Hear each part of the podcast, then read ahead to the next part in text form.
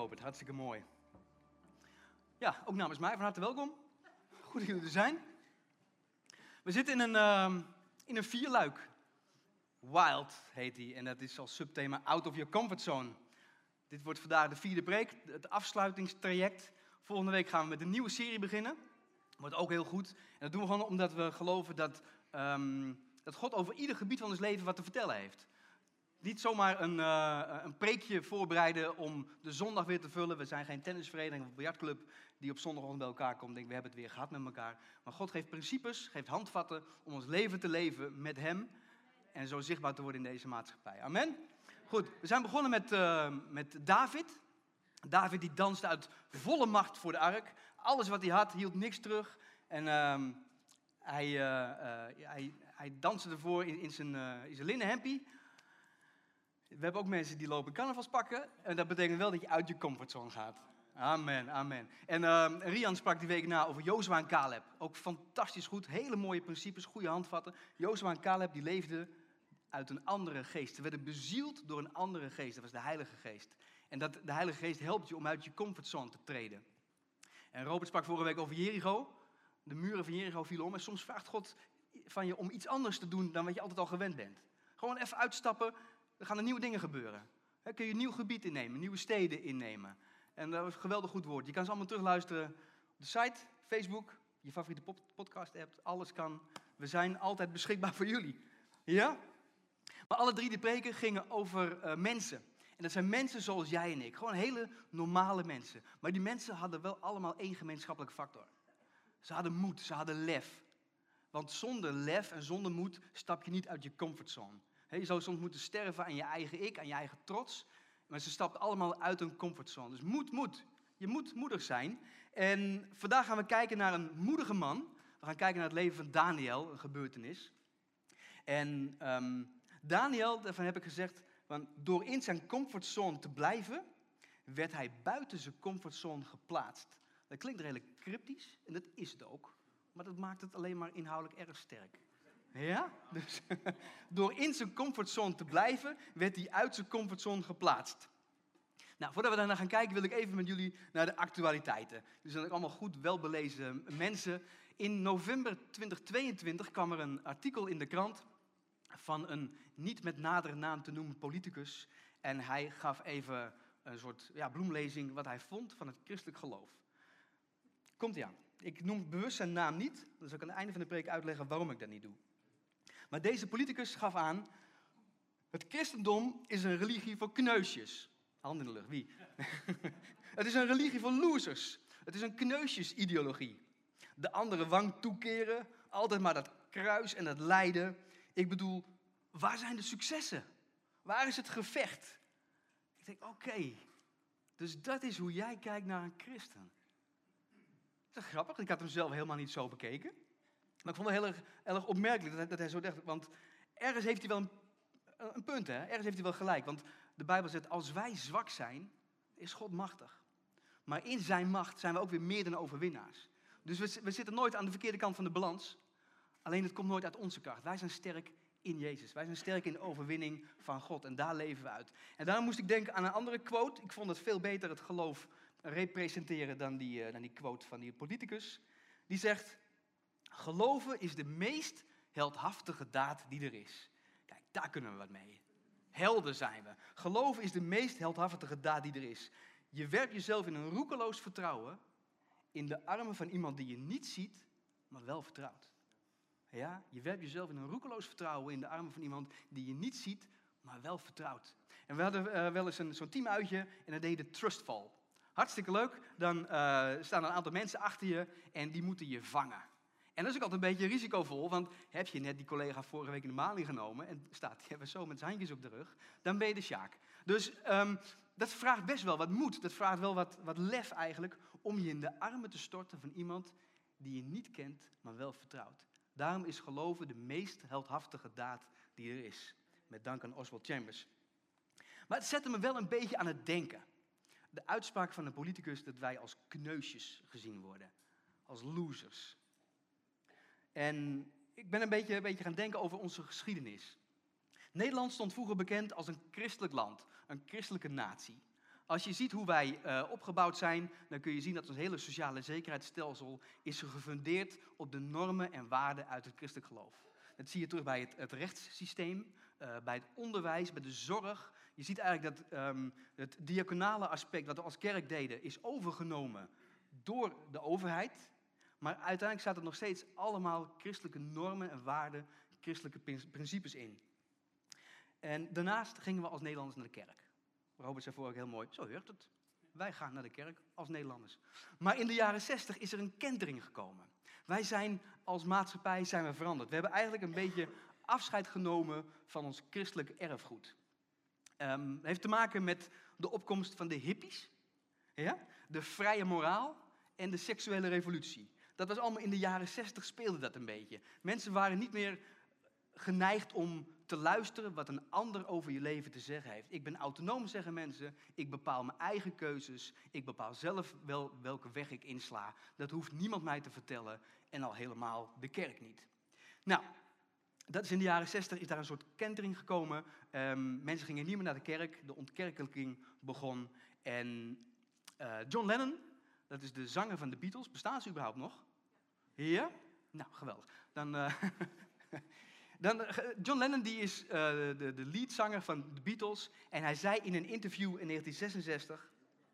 Hij zegt, de Beatles zijn populairder en invloedrijker dan Jezus.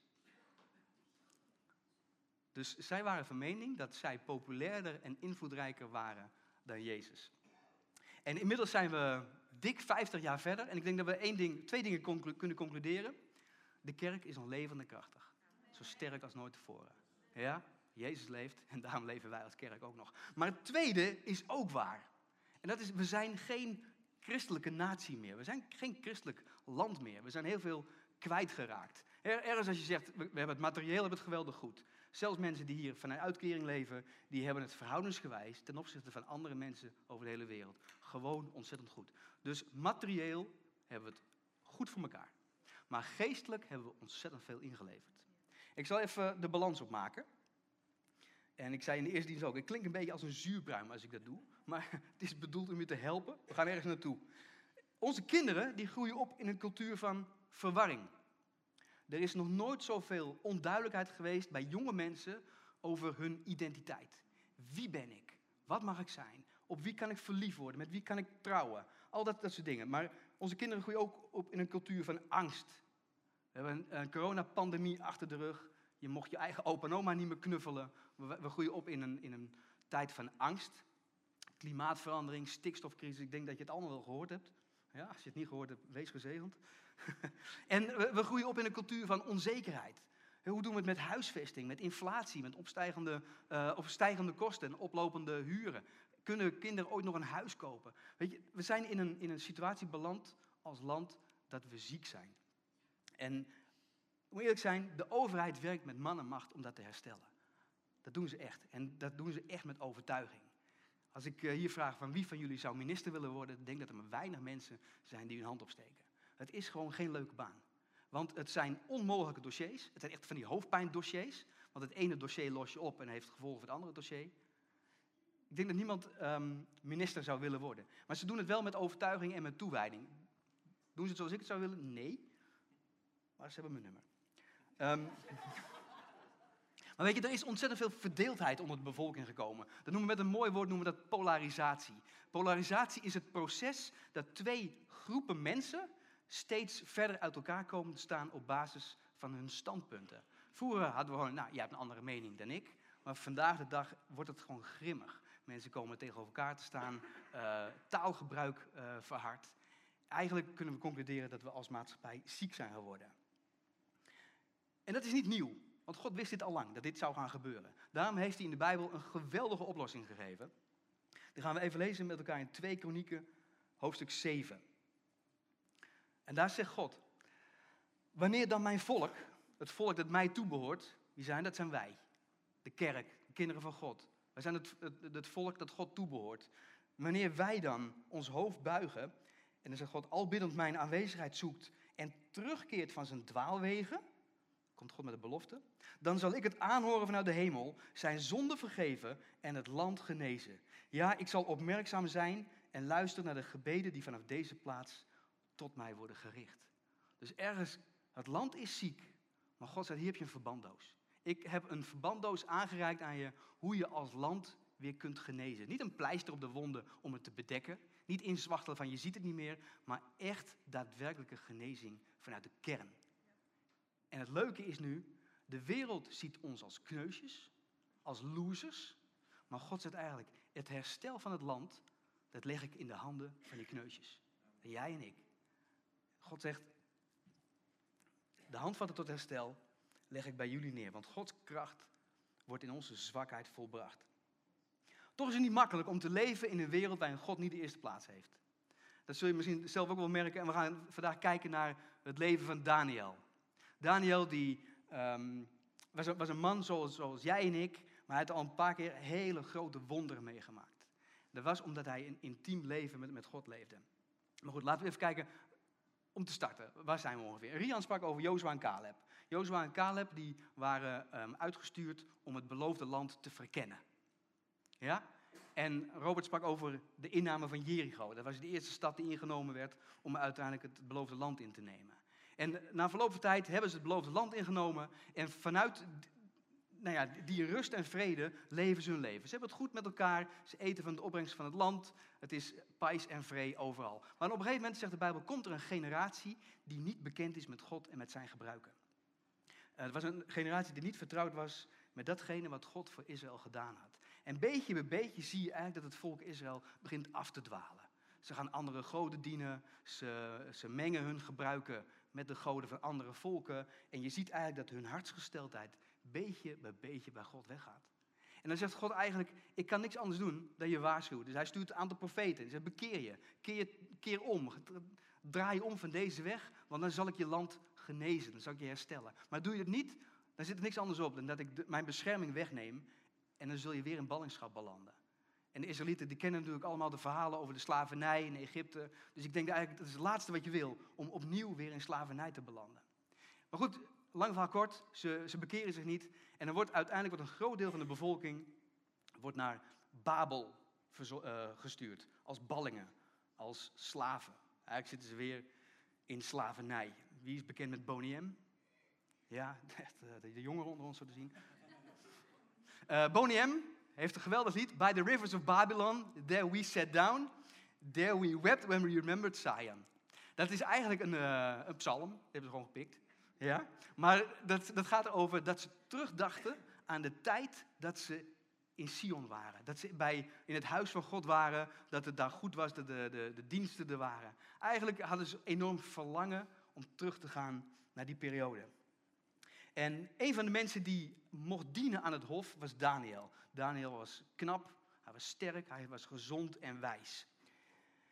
En goed om te weten, Daniel was dus werkzaam in een totaal andere samenleving dan waar hij vandaan kwam. Hij was bekend met de tempel, met de wet, met de gebruiken, met de sabbat, al die uh, Israëlische gebruiken, daar was hij bekend mee. Maar hij kwam op een gegeven moment te werken in een systeem dat God niet kende. Een cultuur die goddeloos was. Er waren waarzeggers, er waren uh, tovenaars, astrologen, uh, andere normen en waarden. En in die maatschappij moest Daniel zich staande houden. En misschien herken je het wel, wij zitten leven ook in een maatschappij die geen rekening houdt meer met God. We zijn een, um, net als in die tijd zijn we een politiek systeem geworden wat op basis van menselijke wijsheid is gebaseerd. En niet meer op Gods wijsheid. En dan is Daniel aan het, aan het hof werkzaam. Daniel is de, de voorbeeldmedewerker. Hij doet niks verkeerd. Maar even om zijn positie te bepalen. Je hebt de koning, de grote koning Darius. En daaronder stonden drie mensen. En een van die drie was Daniel. En Daniel die was, die was foutloos, hij was uh, integer, hij was betrouwbaar. En onder hun stonden nog 120 gouverneurs. Mensen die ook weer over gebieden aangewezen waren. En die mensen die begonnen een beetje een hekel te krijgen aan Daniel. Want Daniel was foutloos. Hij deed niks waarop ze hem konden betrappen. En omdat koning Darius van plan was om hem een groot deel van het koninkrijk te geven, om eh, in beheer te geven, kwamen ze een beetje in opstand. Ze wilden iets zoeken om Daniel te laten struikelen. Er staat in de Bijbel, maar ze konden geen grond voor een aanklacht vinden of hem op een misstap betrappen, want hij was betrouwbaar en hij had nooit zijn plicht verzuimd of een misstap begaan. Met geen mogelijkheid konden ze Daniel betrappen op een misstap. Zo mooi is dat ik over je weten te zeggen op je werk. Hè?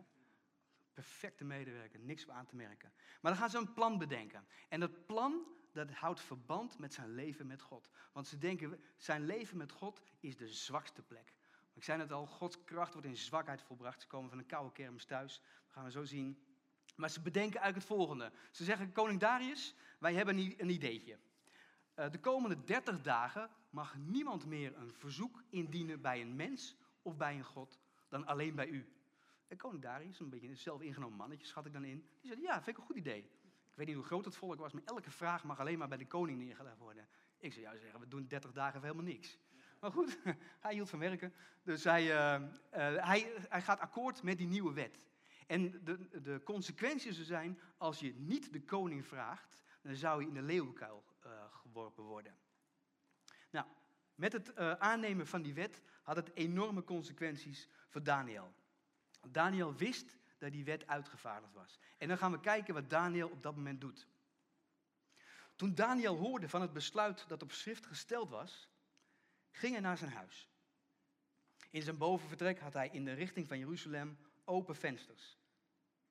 Daar knielde hij neer, hij bad tot zijn God en prees hem, precies zoals driemaal per dag zijn gewoonte was. Maar toen drongen de mannen zijn huis binnen en troffen Daniel aan terwijl hij tot zijn God bad en hem prees. Daniel kende de consequenties. Hij wist wat de gevolgen zouden zijn van deze handelingen. Die waren niet mals. En toch deed hij datgene wat hij altijd deed. Hij week niet af van zijn patroon. Hij koos ervoor om God te blijven zoeken, want hij wist dat het goed was. Hij wist dat het goed was bij God. Hij wist dat zijn veiligheid bij God zou zijn. Hij wist dat, hij, dat zijn geborgenheid bij God zou zijn. Hij wist dat zijn redding bij God zou zijn. Dus wat, wat doet Daniel? Daniel blijft in de wandel met God. Dus hij blijft eigenlijk in zijn comfortzone. God was zijn comfortzone. En hij zegt, ik blijf bij God. En van daaruit zie ik wel wat er gaat gebeuren. Want soms is het beter om met God in je comfortzone te blijven, dan zonder God met de massa mee te gaan. Ja? Wist hij dat, dat God hem zou redden? Ik denk het niet. Een heel mooie quote van, God zal vooraf niet openbaren wat hij gaat doen, maar hij laat wel zien wie hij is. Hij laat zien dat hij betrouwbaar is, dat je in zijn armen kunt vallen, vol vertrouwen. Het mooie is, Daniel zocht drie keer per dag God. Drie keer, gewoon standaard. Je kon de klok op gelijk zetten, een structurele handeling van hem. Elke dag, drie keer per dag, zocht hij God. En dat is een les voor ons. Pak je, je, je momenten met God in een ritme. Zorg dat er een bepaalde cadans in komt. Want als je dit niet doet, dan is het altijd het sluitstuk van je activiteiten. En als je dit niet doet, ik weet het uit ervaring, dan had je gehoopt dat de dag 25 uur had in plaats van 24. Maar je komt altijd een uurtje tekort. Dus zorg dan gewoon dat je, dat je regelmatig je tijd met God doorbrengt. En dan zeggen mensen, ja, dat, ik wandel met God. Ik hoef dat niet apart te doen. Weet je, er zijn heel veel voorbeelden, het Oude Testament, het Nieuwe Testament, dat mensen wandelen met God op gezette tijden God zochten. Dat is gewoon heel normaal, heel gezond. Niet om je te beleren, maar om je te helpen is dat. Daniel, die, hij prees God. Kun je een beetje, een beetje verplaatsen in zijn situatie? Dat hij dus weet, ik ga nu naar mijn zolderkamer en ik sluit de ramen niet. Dus als ik God ga prijzen, dan zal iedereen het horen en weet ik wat de consequenties zijn. En hij dacht niet, weet je, ik ga me aanpassen aan, het, uh, aan de nieuwe regel, want dit is wel heel erg gevaarlijk.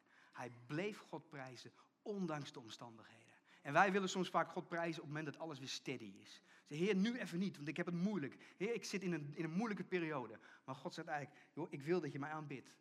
Dat je me prijst onder alle omstandigheden. Want mijn kracht wordt in zwakheid volbracht. Dus God zegt, in jouw pijn ben ik je geneesheer. In jouw afwijzing ben ik degene die je erkenning geeft. En in jouw nood ben ik een toevlucht. Dus juist op de momenten dat het niet goed gaat in je leven, zoek God. Zorg dat er een ritme in komt. Dan word je nooit verrast als het leven anders loopt.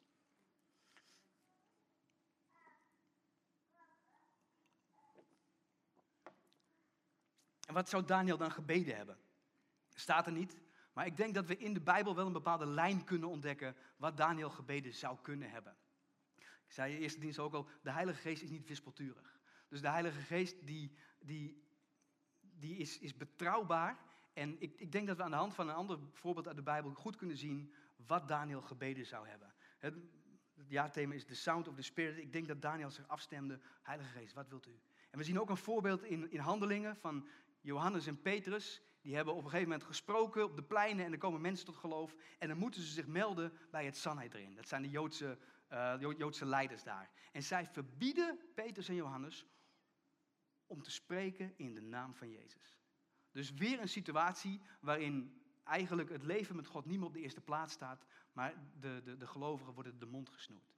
Je mag niet meer spreken in de naam van Jezus. Net als Daniel, net als Petrus en Johannes. En dan, dan doen Petrus en Johannes en de discipelen doen iets opmerkelijks. Dat lezen in Handelingen. Handelingen 4, vanaf vers 29. Er staat, wel nu Heer, sla ook nu acht op hun dreigementen en stel ons, uw dienaren, in staat om vrijmoedig over uw boodschap te spreken. Heer, door ons bij te staan, zodat zieken genezing vinden en er tekenen en wonderen gebeuren in de naam van Jezus, uw heilige dienaar. En toen ze hun gebed beëindigd hadden, begon de plaats waar ze bijeen waren te beven. En alle werden vervuld van de Heilige Geest en spraken vrijmoedig over de boodschap van God. Luisteren naar de Sound the Spirit is niet vragen om een verandering van de situatie, maar het is vragen om in de situatie vrijmoedig over God te mogen blijven spreken. Dat, dat is zo cruciaal, als je dat beseft. Het zou heel normaal zijn. Die zegt, heer, het hele leven zit me tegen, de overheid staat me tegen. Wilt u de situatie oplossen? Maar ze bidden, geef ons vrijmoedigheid om over u te spreken. Geef ons vrijmoedigheid en Heer, wilt u dat dan bevestigen? Door wonderen en tekenen, door zieken te laten genezen. En dat is de rol van de kerk. Niet om een revolutie te veroorzaken richting de overheid, maar een revolutie te veroorzaken van liefde, van kracht en van genezing door God te zoeken. Amen.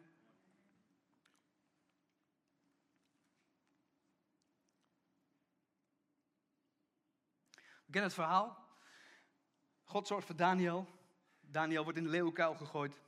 En de volgende dag rent de koning naar de leeuwenkuil. En ergens vind ik dat opmerkelijk, want leeuwen die hadden waarschijnlijk niet al gegeten toen Daniel erin gegooid werd. Maar God had de, de, de monden toege, toegesloten. Van die. En de koning die rent naar de leeuwenkuil toe en begint voorzichtig te roepen. Daniel, Daniel, heeft de God die jij zo trouw dient, heeft die kun, je kunnen redden? Nou, waarschijnlijk als het normaal was geweest, zou er geen botje meer te vinden zijn. Maar Daniel zegt, ja joh, perfect, heerlijk geslapen. Ja. maar, maar God redt Daniel en er staat een geweldige tekst in Daniel 6 vers 24. De koning was bijzonder verheugd en hij beval Daniel uit de kuil te halen. Daniel werd uit de kuil getrokken en hij bleek ongedeerd te zijn, want hij had op zijn God vertrouwd. Dus Daniel bleek ongedeerd te zijn, want hij had op zijn God vertrouwd. Oorzaak, gevolg. Hij was ongedeerd, want hij had op zijn God vertrouwd. Dus een preek op zich is in theorie heel eenvoudig. Praktijk is misschien wat weerbarstig, maar we mogen oefenen, we mogen leren met elkaar. Maar de, de oorzaak van het feit dat hij de ongezonde uitkwam, was dat hij zijn vertrouwen op God gesteld had. Ja? En soms is het, is het leven een, uh, een wespennest, een leeuwenkuil of een uh, slangenkuil. Alles kan zijn. Soms is het leven lastig. Maar God roept ons om elke dag Hem te zoeken en bij Hem te zijn. En ik wil je aan het einde van deze, deze dienst drie dingen meegeven. Drie dingen. Iets wat je nooit meer gaat vergeten. Iets wat je gaat doen. En iets wat je gaat laten. Drie dingen. Van alles wat ik, wat, uh, wat ik ga vertellen, moet je deze drie onthouden. Ik wil dat jij nooit meer gaat vergeten dat de enige manier om geestelijke overwinning te behalen, is door een gebedsleven op te bouwen. Zonder gebed ben je krachteloos als kerk en mis je alle geestelijke autoriteit. Ja? Onthoud dat. Ik ben uh, een heel aantal jaar geleden tot geloof gekomen. En toen keek ik van iemand dit boek. Opwekking begint bij jezelf. Zijn mensen die hem gelezen hebben? Ja, het is een geweldig goed boek. Gaat over Erlo Stegen. Erlo Stegen was een voorganger in de jaren 50, 60, ergens in Afrika. En hij werkte onder de Zulus. En Erlo Stegen die had, een, had een dienst gehouden en hij had daar gezegd, mijn God kan alles. En na de dienst kwam er een vrouw naar hem toe. Ze zei, dank u wel voor die mooie woorden, dominee. Dank u wel voor die mooie woorden dat uw God alles kan. En um, ze zegt, ik heb namelijk een dochter die bezeten is. En kunt u komen om voor haar te bidden? Bezeten, zegt Ellis tegen. Hij, uh, zegt, ja, ja. Ze, ze zit in haar eigen ontlasting. Ze vloekt. Ze spot met God. Ze schreeuwt naar mensen. Ze, ze, ze wordt vastgebonden met touwen. En inmiddels hebben we de, touwen hebben vervangen voor ijzerdraad. Ze zit onder het bloed. Ze is echt redloos verloren. Maar dank u wel dat uw God alles kan. Wilt u komen? En Erlos tegen die krijgt het een beetje warm. Hij denkt, wacht even, hoe gaan we dit oplossen? Dus hij zegt tegen die vrouw, mevrouw, geef mij drie weken de tijd. In die drie weken ga ik bidden en ga ik vasten. Ik ga God zoeken. Dus eigenlijk zegt hij, ik ga mijn, mijn geestelijke spierballen oppompen. Ik ga zorgen dat ik er klaar voor ben om voor jouw dochter te bidden. En de drie weken zijn voorbij. En hij gaat die kant op. Hij komt in het huis. Hij begint te bidden. En wat denk je? Helemaal niks. Er gebeurde helemaal niks. Er veranderde niks. Er kwam geen beweging, er kwam zelfs geen manifestatie. Dat, dat, dat meisje was net zo slecht aan toe toen hij wegging nadat hij binnenkwam. En een beetje ontredderd gaat Erloos tegen naar huis en dan, dan komt hij, uh, volgende dag komt die man tegen. Een man die, die blind was. En die man zegt, uw God kan toch alles? Ja, mijn God kan alles, zei hij wat weifelend. Hij zegt, mooi, want ik ben blind en wilt bidden dat ik weer kan zien? Nou een man van geloof als Erlo was, hij zegt, kom, ik ga voor je bidden. En hij bidt, hij legt hem de handen op. En we denken, er gebeurt weer niks. Gewoon helemaal niks. En dat was het punt voor Erlo Stera, waarop hij dacht, hoe, Heer, hoe kan dit? We geloven dat u de sterkste bent. We geloven dat u almachtig bent. Maar we zien uw kracht niet. En toen kwam hij tot een besluit. En dat is een sleutel. Hij kwam tot een besluit. Hij zegt tegen zijn gemeente: Gemeente, we gaan de komende drie maanden. gaan we twee keer per dag gaan God zoeken. Ochtends en s avonds. En we gaan niet eerder een bediening starten. totdat we Gods kracht ervaren hebben. En elke dag gaan ze, gaan zitten met elkaar, met, met, met een groepje. En Elo Stegen schrijft in zijn boek: God begon te werken. Want als je hem vraagt om te spreken, gaat hij spreken. Als je God vraagt om te werken, gaat hij werken. En hij zei, God begon met de grootste zondaar in de kring. Dat was hij zelf. En in een, in een aantal weken tijd worden er zonden opgeruimd. Worden uh, blinde vlekken worden uh, weggenomen. En op een gegeven moment gaat de bel. En dat, Stegen doet open en er staat een vrouw voor de deur een heks. En wij hebben natuurlijk het beeld van een heks dat die met een uh, grote, grote neus en een vrat erop op een bezem door de lucht vliegt. Maar zeker in, in Afrika onder de Zulus waren heel veel heksen. Die waren diep in het occulte systeem gedoken. En hij zei, wat kan ik voor u doen? Ze zegt, ik heb Jezus nodig. Nou, ja, nou, kom binnen, zegt hij. En ze komt binnen en ze weten echt niet wat ze moeten doen. Hij had natuurlijk de ervaring van eerder in zijn, in zijn achterhoofd zitten. Ze zei, ja, weet je wat, we gaan maar bidden. We gaan zingen. Op een gegeven moment gingen ze een aantal... Uh, demonen aanspreken. En van het een of andere moment komt het vuur van God over die vrouw. En ze wordt bevrijd en hij zegt, ze kreeg een totaal ander uiterlijk. Ze werd totaal veranderd, was nooit meer dezelfde. Maar denk je, de bel gaat weer, weer een heks. Niet zijn schoonmoeder, een echte heks. heel flauw. Gaat niet over mijn schoonmoeder hoor. Nee, want die kijkt er terug. Dus, uh... maar weer een heks voor de deur. En we denken, hetzelfde verhaal. Ze werd bevrijd. En dat was het, het, begin van de opwekking onder de Zulus. En daarom, weet je, ik wil dat je dit nooit meer gaat vergeten. Op het moment dat je geestelijke autoriteit wil hebben, als je kracht wil hebben, zul je God moeten zoeken. Daar kun je nooit in eigen kracht doen. En het tweede wat ik je mee wil geven, wat ik eigenlijk wil dat je gaat doen, is maak een keuze. Erlo Stegen die had de keuze gemaakt om met zijn kerk twee keer per dag samen te komen. En een keuze leidt tot iets. Er staat in, in Job 22 staat, als je een zaak besluit, dan komt die voor je tot stand. Dus als jij iets besluit, dan komt het tot stand. Maar het komt niet zomaar tot stand. Je zal eerst een besluit moeten nemen om ergens te komen. En dus mijn vraag aan jou, wat is jouw besluit? Waar wil jij uitkomen in je wandel met God, in je relatie met God? Waar wil je uitkomen? Dan begint het met een besluit. Je zult moeten starten met een besluit. Welk besluit ga jij nemen? Daniel zette drie keer per dag tijd vrij om God te zoeken. En op het moment dat het, dat het moeilijk werd in zijn leven, was hij totaal niet van slag. Want hij was al lang op voorbereid. Omdat hij het besluit had genomen om met God te wandelen. En de keuzes die hij maakte, bepaalden de kwaliteit van de rest van zijn leven. En het derde wat ik je eigenlijk mee wil geven, wat ik eigenlijk misschien als gemeente, wat we als, als kerk moeten laten, dus ik was vanochtend begonnen met de uitspraak van de politicus die ons maar wat losers vindt. En een paar kneusjes en een kneusjes ideologie aanhangen. Maar ik denk dat wij als kerk het moeten laten dat wij met disrespect over onze leiders spreken. Ik heb een, een, uh, een uitleg gehoord, was een man die had allerlei onderzoeken gedaan hoe opwekkingen uh, plaatsvonden. Hoe zijn ze begonnen? En dat was nog nooit dat omdat de kerk ging strijden tegen de zittende macht. Altijd wordt er opgeroepen, bid voor je leiders. Want op het moment dat je gaat strijden tegen de zittende macht, zit je op horizontaal niveau te strijden. Ja, dan is het mens tegen mens. Maar op het moment dat je, dat je voor je leiders bidt, kan God in de situatie komen en kan hij je land genezen. En toen Daniel uit de, uit de leeuwenkuil gehaald werd, zei hij, koning, leef in eeuwigheid. Hij had ook kunnen zeggen, koning, wat ben je voor wanbestuurder geweest? Je hebt een, een wet getekend waar ik niks in heb. Je bent, een, uh, je bent dus een, slecht, slecht leider. Ik zet geen stap meer in het hele kasteel, uh, paleis van je. Maar hij zei, geprezen u koning. Hij bleef eervol naar zijn leiders. En uiteindelijk worden al die 120 die hem verraden hadden, worden in leeuwenkuil gegooid. Nog voordat ze de grond geraakt hebben, worden ze opgevreten door de leeuwen. En uiteindelijk zegt koning Darius, de God van Daniel, die gaan we aanbidden. Er kwam een opwekking in Babel, omdat, omdat Daniel leefde met God. We hebben daarom niet te strijden tegen vlees en bloed. Maar als wij erkennen dat ons land ziek is, hebben wij een taak als kerk. Wij moeten terugkeren naar God. En we eindigen eigenlijk met de tekst. Wanneer dan mijn volk, het volk dat mij toebehoort, het hoofd buigt en al biddend mijn aanwezigheid zoekt en terugkeert van zijn dwaalwegen, dan zal ik het aanhoren vanuit de hemel, zijn zonde vergeven en het land genezen. De sleutels tot genezing van het land zijn in onze hand. Is in de handen gelegd van een paar kneusjes. Maar Gods kracht wordt in zwakheid volbracht. Laat mij maar zwak zijn, zodat God sterke grote dingen kan doen. Ja? En als je een gezond land wil, strijd dan niet tegen je leiders, maar bid dat God het land zal genezen. Zullen we gaan staan met elkaar? Ik wil dus eigenlijk dat je nooit meer vergeet, bouw een gebedsleven op. Zorg dat er structuur, ritme en regelmaat in zit. Want zonder heb je geen geestelijke autoriteit.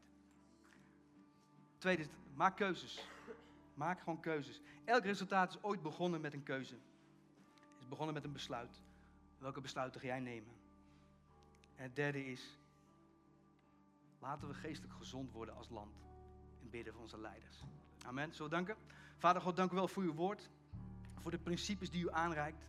Dank u Heer dat wij als kerk door u gebruikt mogen worden om het land te herstellen. Maar Heer, dat willen we nooit in eigen kracht doen. We willen nooit vechten tegen de zittende, uh, zittende overheid, maar we willen juist voor ze bidden, Heer. Geef hen wijsheid, geef hen inzicht, geef hen um, onderscheidingsvermogen, Heer, zodat ze het land mogen leiden. En Heer, ik bid dat wij als kerk een oase van, van, van rust en vrede zullen zijn. Dat als mensen in de maatschappij leven waar het onrustig is, waar ze zich niet thuis voelen, waar ze niet welkom weten, waar ze met identiteitsproblematieken lopen te worstelen. Heer, laat dit dan een oase zijn van herstel. Heer, ik bid dat uw kerk, uw huis zal gaan opstaan en het verschil zal maken. Dank u wel. Amen.